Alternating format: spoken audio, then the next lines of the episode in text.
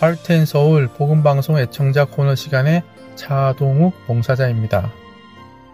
애청자 여러분께서 보내주시는 메모, 카드, 그리고 편지를 읽어드리는 시간입니다. 오늘은 2022년 3월 24일까지 도착한 소식 읽어드립니다. 한 통의 편지가 와 있습니다. 안녕하세요.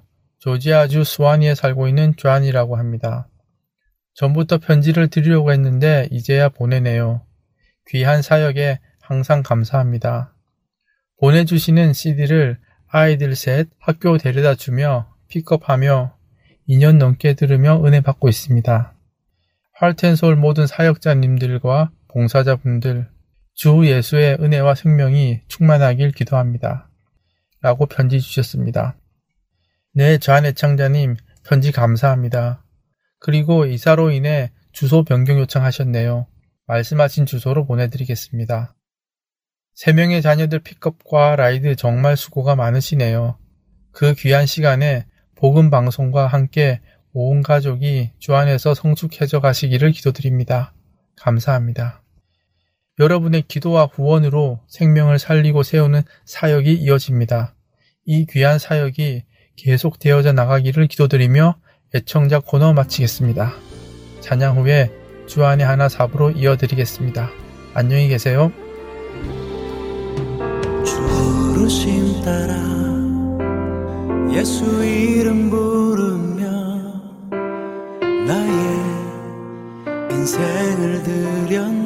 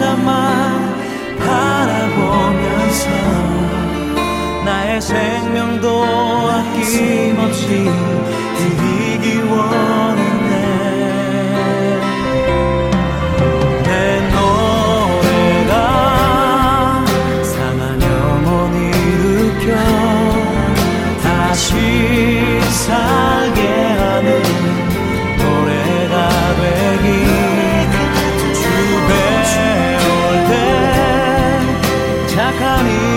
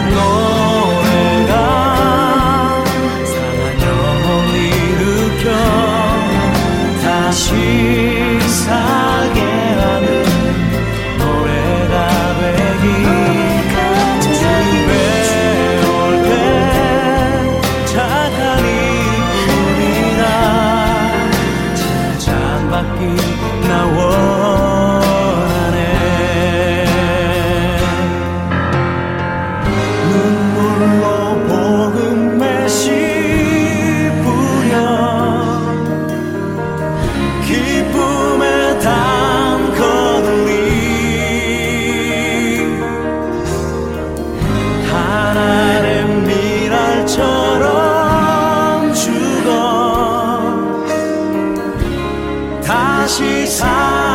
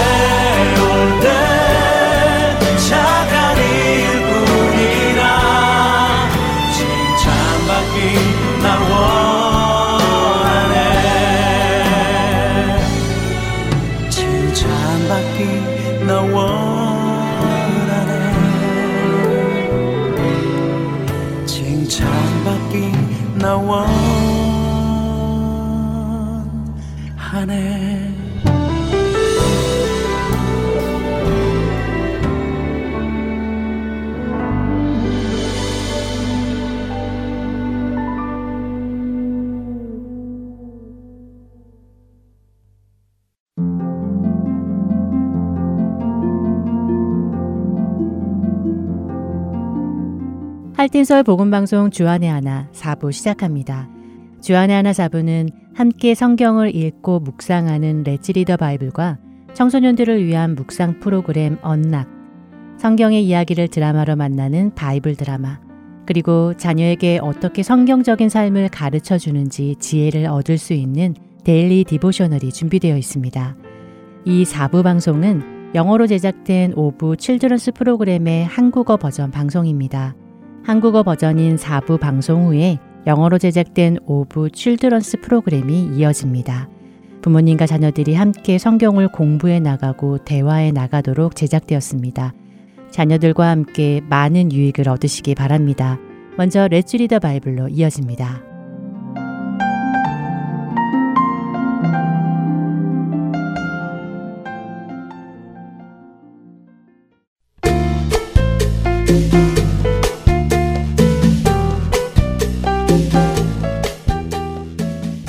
애청자 여러분 안녕하세요.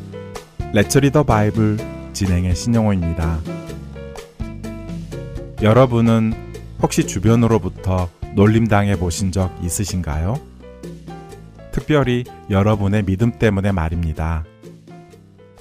요즘 세대 중 많은 사람들이 하나님이나 성경을 신화로 생각하기도 합니다. 그래서 믿음을 가진 사람들은 아직 순진해서 신화를 믿고 있다고 놀리기도 하지요. 여러분 주위에는 그런 사람들이 없나요? 그런 사람들이 여러분의 믿음을 조롱할 때 어떤 기분이 드시나요? 화가 나는 사람도 있을 것이고 조롱받는 것에 부끄러워서 눈물이 나는 사람도 있을 것입니다. 또 조롱하는 사람의 영혼이 불쌍하여 안타까워하는 사람도 있겠죠. 진리를 믿는 사람들은 언제나 거짓을 믿는 사람들로부터 공격과 조롱을 받게 됩니다. 베드로 사도는 2000년 전에 이미 그 이야기를 적으며 그런 공격과 조롱이 와도 흔들리지 말고 믿음을 지킬 것을 말씀하시며 우리에게 용기를 주시는데요. 베드로 사도는 3장 1절과 2절을 이렇게 시작합니다. 사랑하는 자들아, 내가 이제 이 둘째 편지를 너희에게 쓰노니 이 두 편지로 너희의 진실한 마음을 일깨워 생각나게 하여 곧 거룩한 선지자들이 예언한 말씀과 주 대신 구주께서 너희의 사도들로 말미암아 명하신 것을 기억하게 하려 하노라. 베드로 사도는 성도들이 특별한 상황에서 약속의 복음을 기억하도록 하기 위해 이 편지를 쓴다고 했습니다. 어떤 상황일까요? 이어지는 3절과 4절에 그 내용이 나오는데요.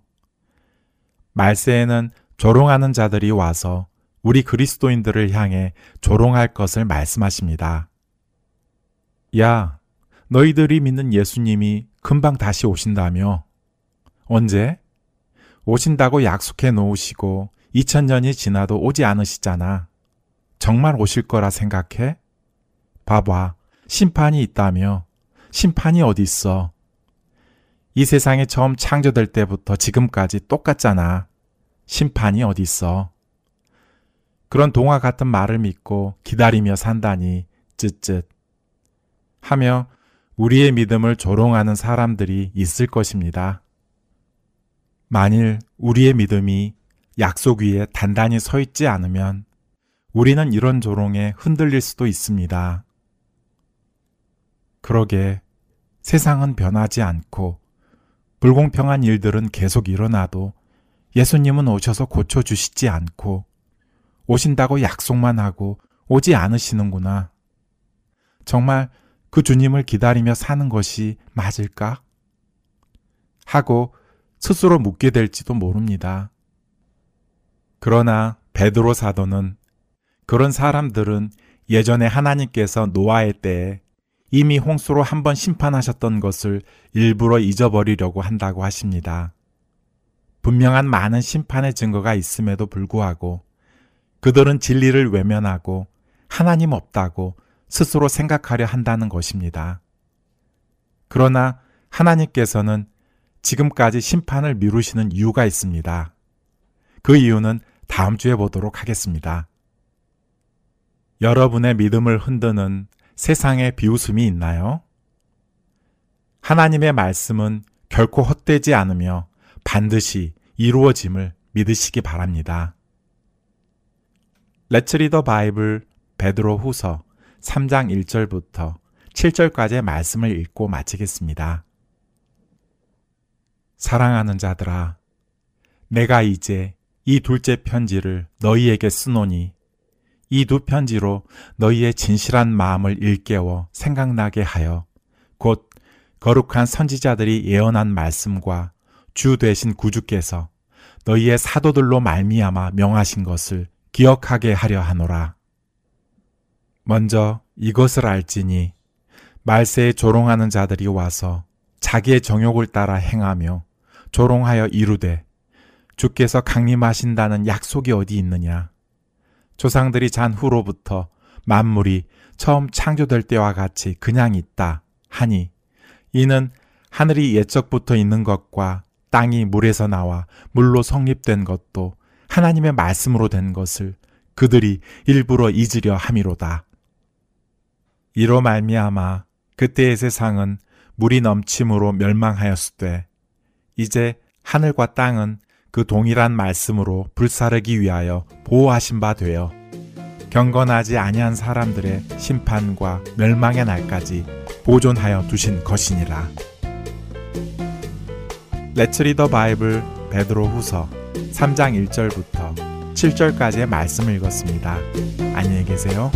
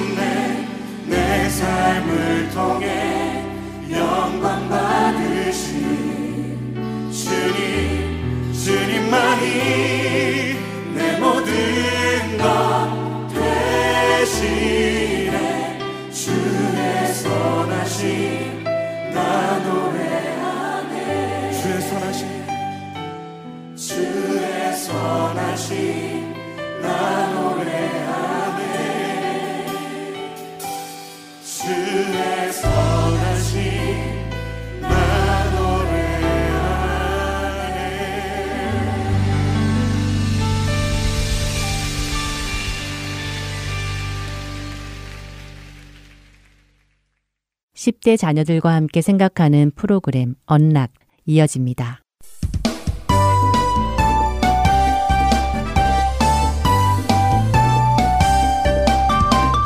애청자 여러분 안녕하세요. 언락 진행의 이세진입니다. 오늘 함께 나눌 언락 첫 에피소드는 What does Easter mean? 부활절의 의미는 무엇일까요? 입니다. 오늘은 마태복음 28장 1절부터 10절, 고린도전서 15장의 본문과 함께 청취하시면 도움이 될 것입니다. 첫 에피소드는 테일러 이승이 쓴 글입니다. 저는 나이가 들수록 부활절을 더 사랑하게 됩니다.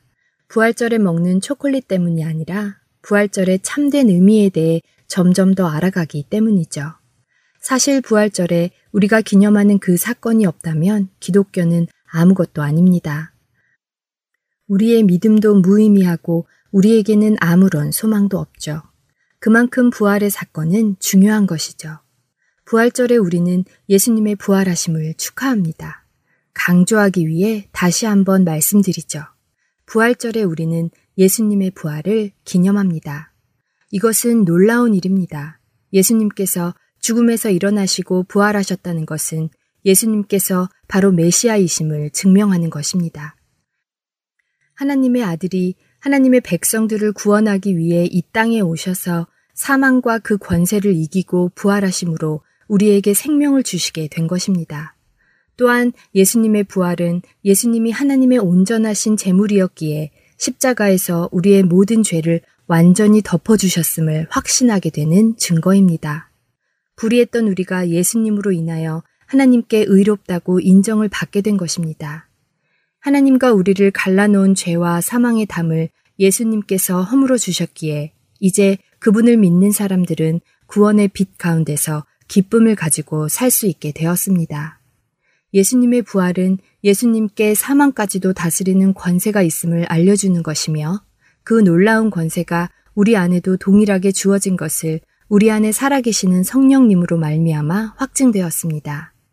예수님은 죽음을 이기셨습니다. 이것은 그분이 다시 이 땅에 오실 때 그분처럼 우리도 죽은 자 가운데서 부활할 것임을 의미합니다. 우리 역시 부활한 완전한 몸으로 모든 것을 새롭게 하신 하나님 안에서 영원히 살게 될 것입니다. 그곳에는 더 이상의 죄도, 더 이상의 사망과 고통도 없을 것입니다. 바로 이것이 저로 부활절을 더욱 사랑하게 만드는 이유입니다. 예수님의 부활을 믿음으로 지금 이 순간 기쁘게 살 수 있고 언젠가는 승리하고 부활하신 예수 그리스도와 함께 살게 될 것이라는 희망이 제 안에 확실히 있기 때문입니다. 자녀들과 함께 부활절의 의미를 나누어 보시고 예수님께서 모든 믿는 자들을 부활시키시고 죄와 죽음에서 영원히 자유하게 하시기 위해 다시 오실 것이라는 사실을 아는 것이 우리의 삶에 어떤 영향을 끼칠지 나누어 보세요. 그리스도께서 만일 다시 살아나지 못하셨으면 우리가 전파하는 것도 헛것이요. 또 너희 믿음도 헛것이며 고린도전서 15장 14절 말씀입니다. 언락 첫 번째 에피소드 마칩니다. 찬양 후에 두 번째 에피소드로 이어집니다.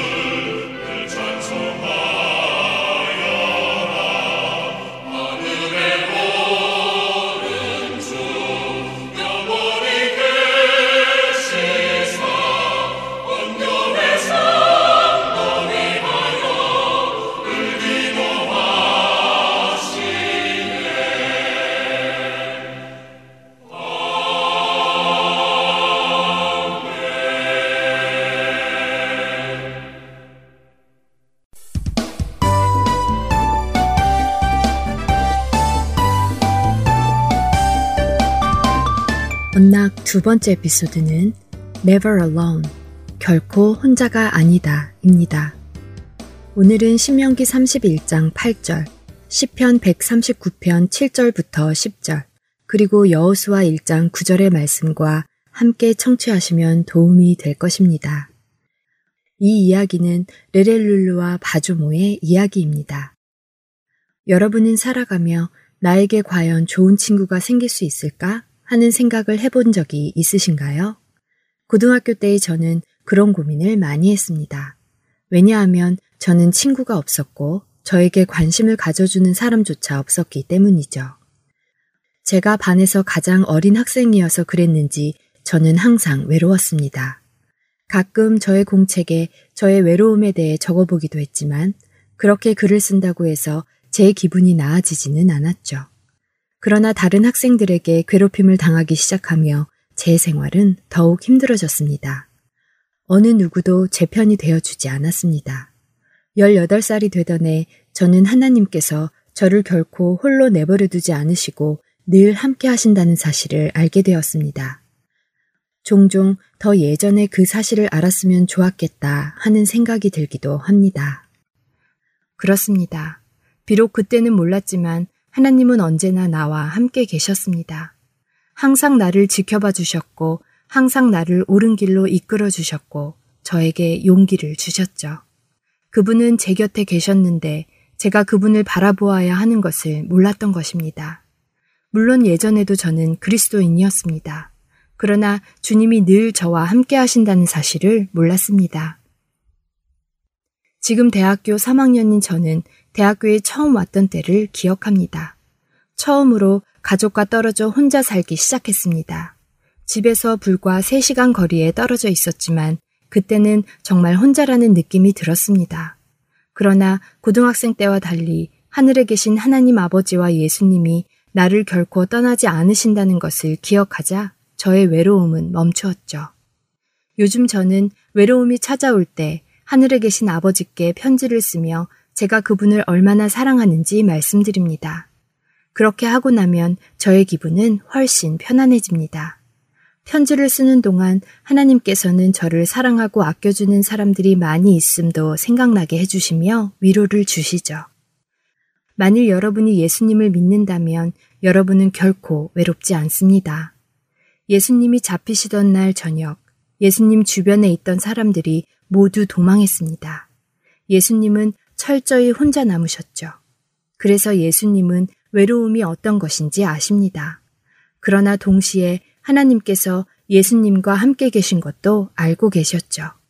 자녀들과 함께 대화하시며 자녀들이 외로움을 느껴본 적이 있는지, 그때 어떻게 했는지, 혹시 그런 때에 하나님과 대화를 시도해 보았는지 나누어 보시며 자녀들이 결코 홀로 있지 않음을 깨닫게 해주세요. 내가 내게 명령한 것이 아니냐. 강하고 담대하라. 두려워하지 말며 놀라지 말라. 내가 어디로 가든지 내 하나님 여호와가 너와 함께 하느니라 하시니라. 여호수아 1장 9절 말씀입니다. 이번 주 언락 마치겠습니다.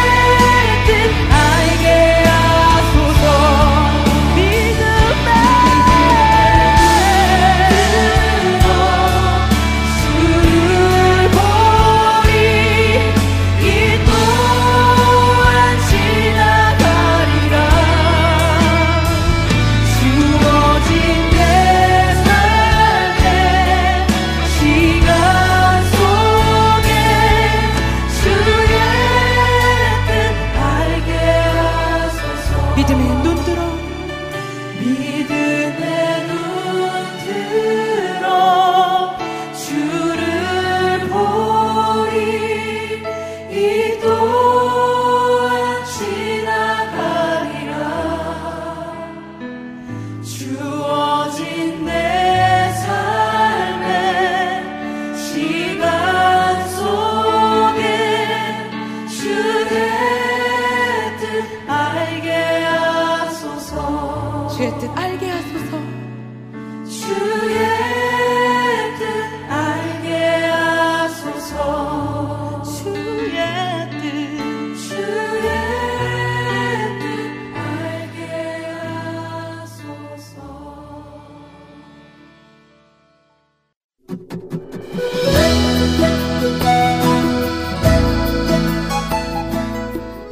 Heart and Soul 복음 방송은 믿지 않는 자들에게는 복음을 전하고 믿는 자들에게는 영적 성장을 돕기 위해 사역하는 선교회입니다.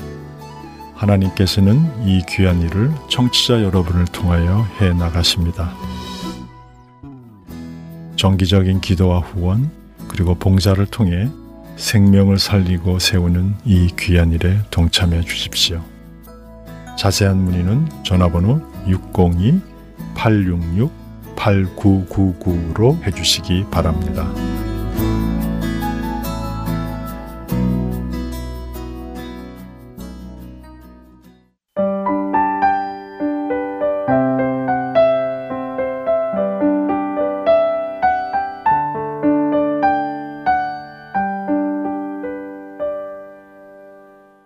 바이블 드라마로 이어집니다.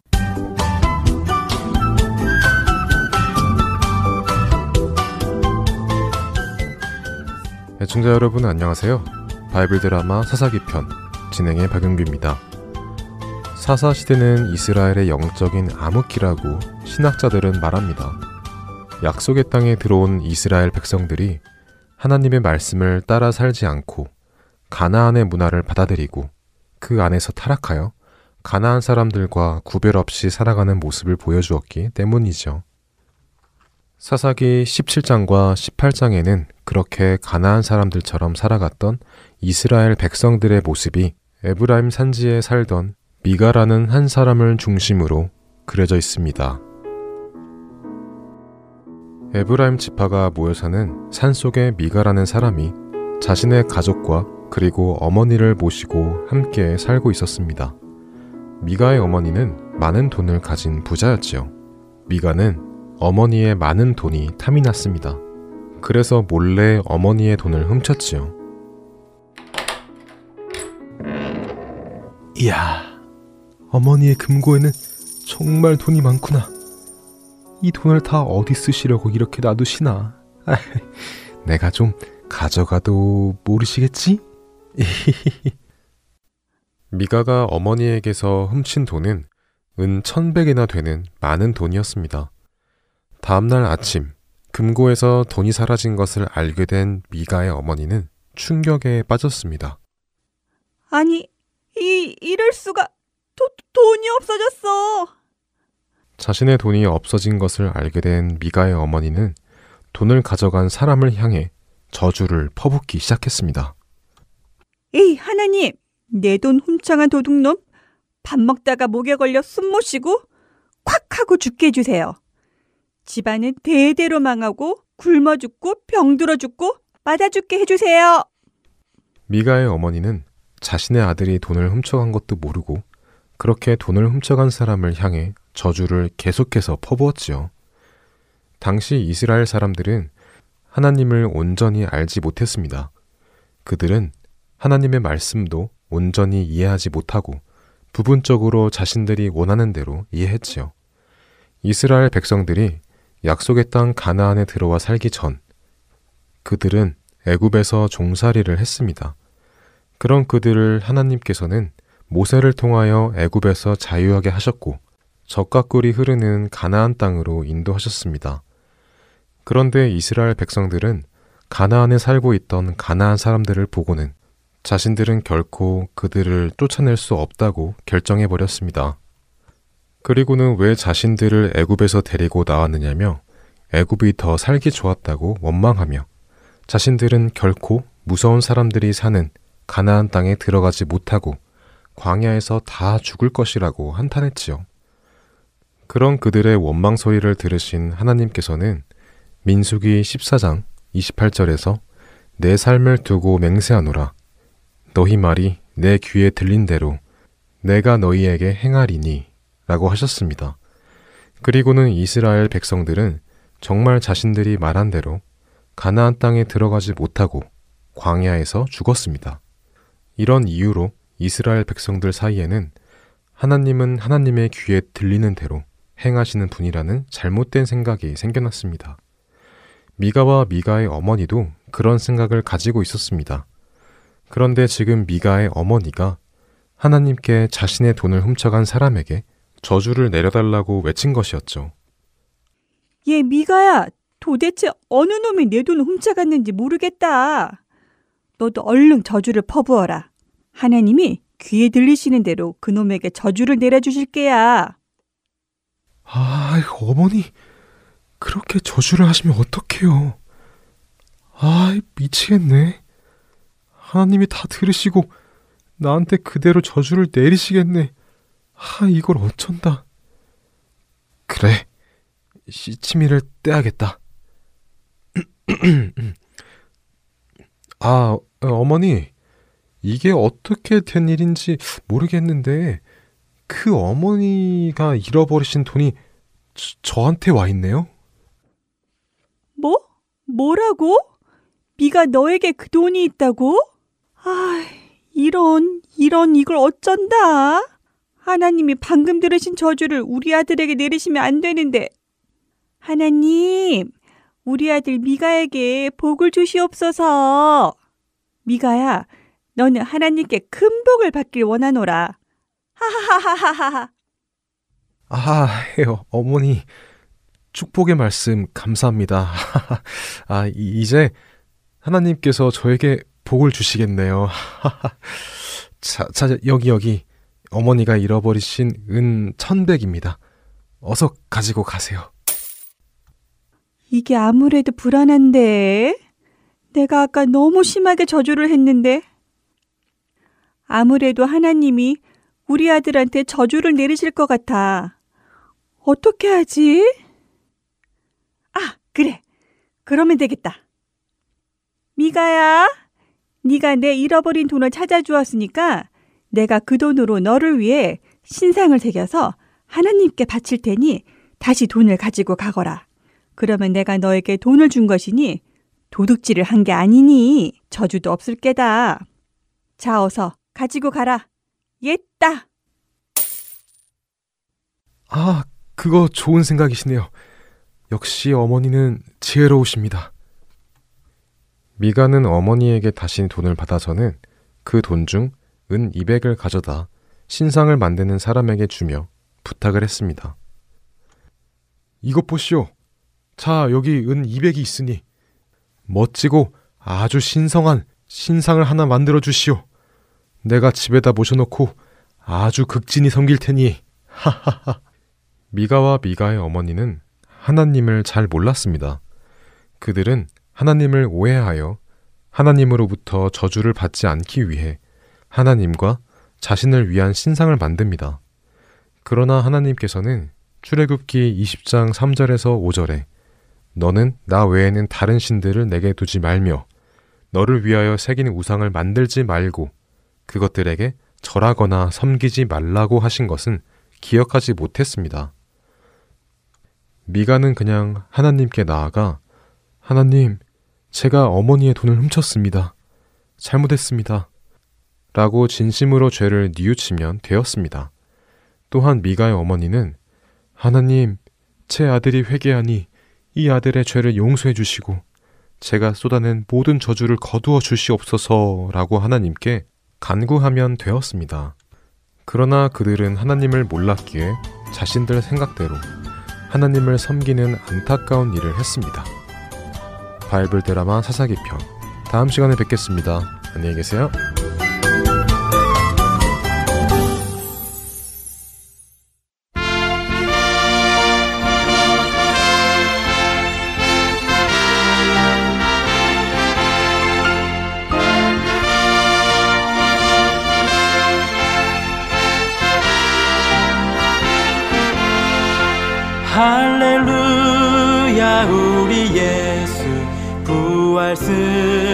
승천하셨네.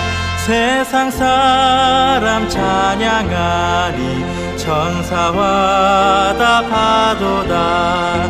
구주 예수 부활하사 사망 권세 이겼네. 구주 예수 부활하사 사망 권세 이겼네. 할렐루야 우리 예수. 왕의 왕이 되시고 우리들의 중보 되신 성령 증거하시네. 구주 예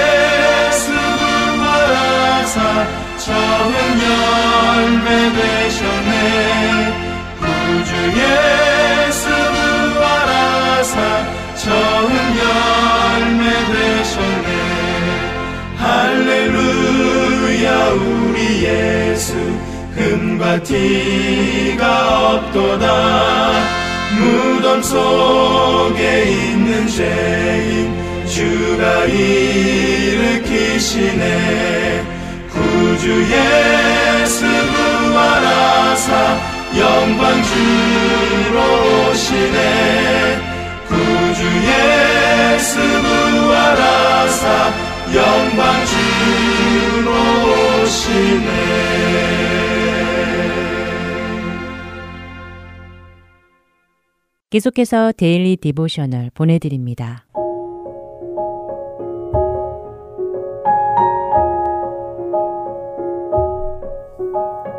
애청자 여러분 안녕하세요. Daily Devotional 진행의 최소영입니다. 우리 자녀들은 예수님께서 우리를 용서하신 것처럼 다른 사람들을 용서하고 있나요?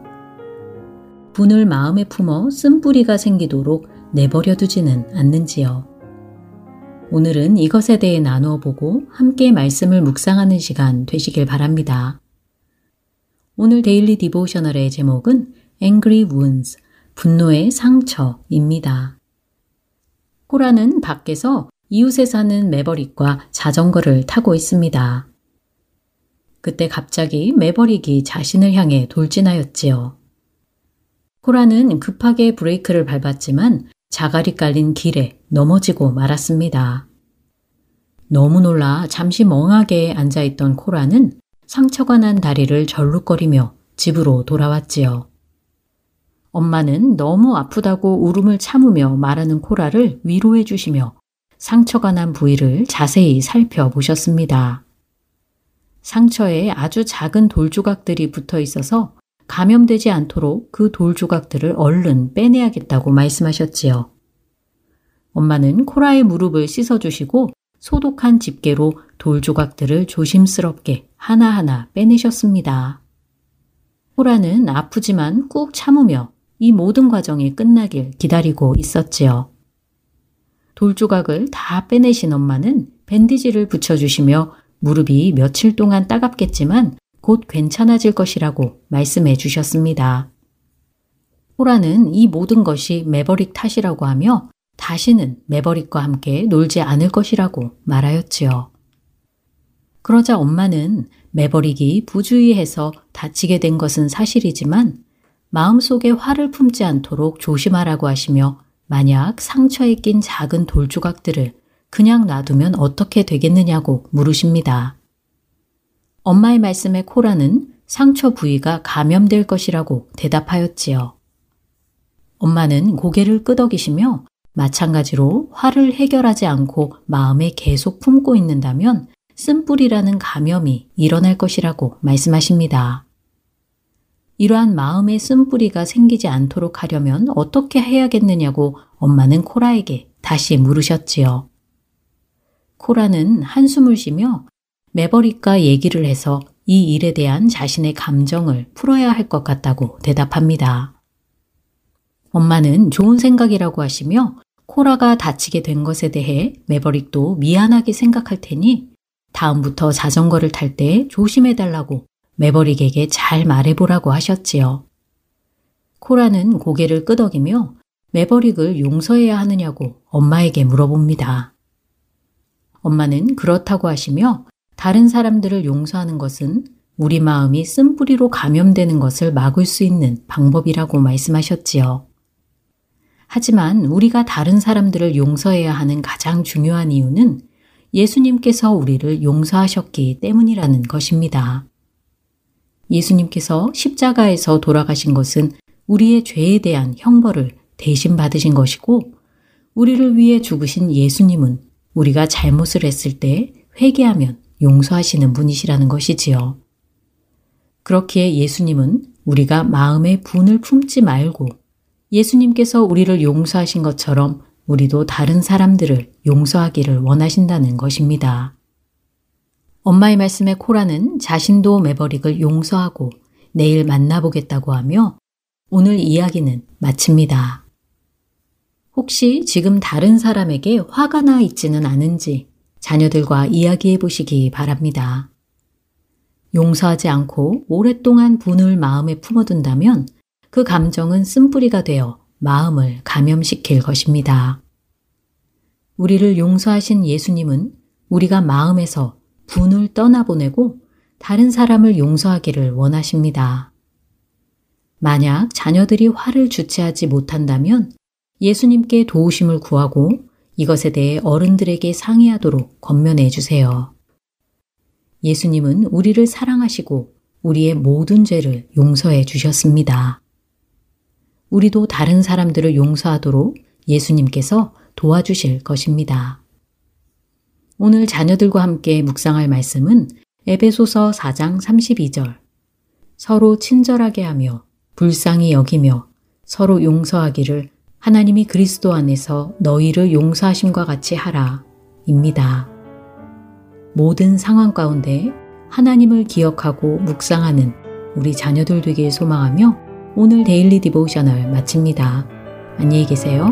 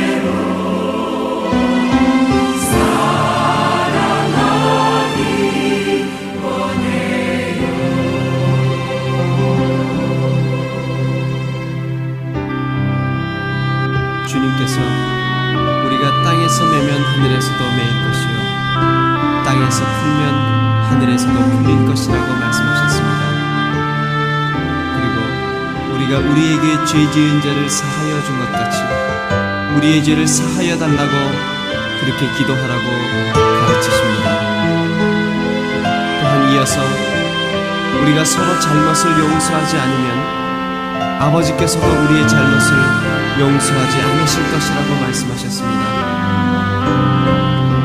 바로 용서받은 자라면 용서하는 삶을 살아야 한다는 말씀입니다. 또한 우리에게 서로를 용납할 것을 말씀하셨습니다. 용납은 조건 없이 받아들이고 인정하는 것을 의미합니다. 우리가 아직 죄인 되었을 때에 그리스도께서 우리를 위하여 죽으심으로 하나님께서 우리에게 대한 자기의 사랑을 확증하셨다고 로마서에 말씀하고 있습니다. 그렇습니다. 주님께서는 우리에게서 아무런 의로운 것도 발견하시기 전에 아니 오히려 우리가 하나님의 원수로 행하는 죄인으로 있었을 때 우리를 위하여 죽으실 정도로 우리를 조건 없이 사랑하신 것입니다. 그러므로 성경은 우리에게 서로 용납하고 사랑하는 것이 마땅하다고 말씀하고 있습니다. 이제 이 용서와 용납을 고백하는 심정으로 함께 찬양하시겠습니다.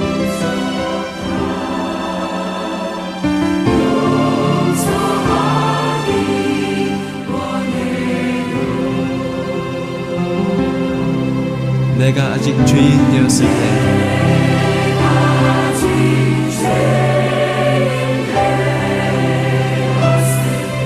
주날 사랑하셨으니.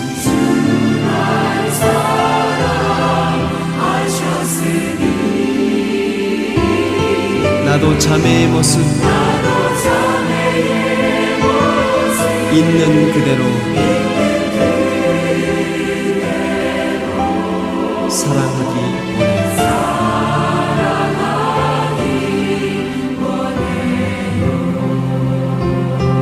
주님은 나의 죄와 허물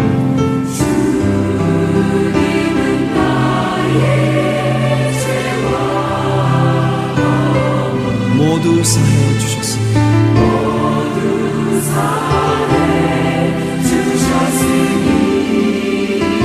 나도 형제의 잘못과 부족함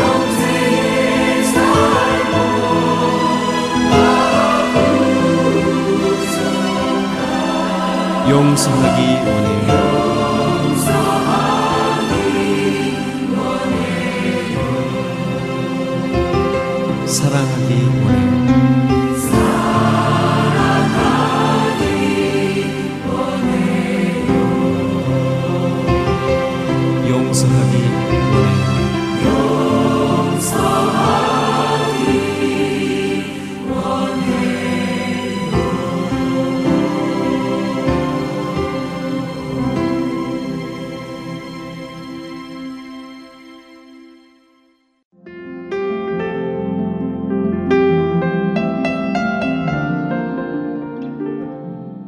주안의 하나 사부 준비된 순서는 여기까지입니다. 청취해주신 여러분들께 감사드립니다. 다음 주에 다시 뵙겠습니다. 안녕히 계세요.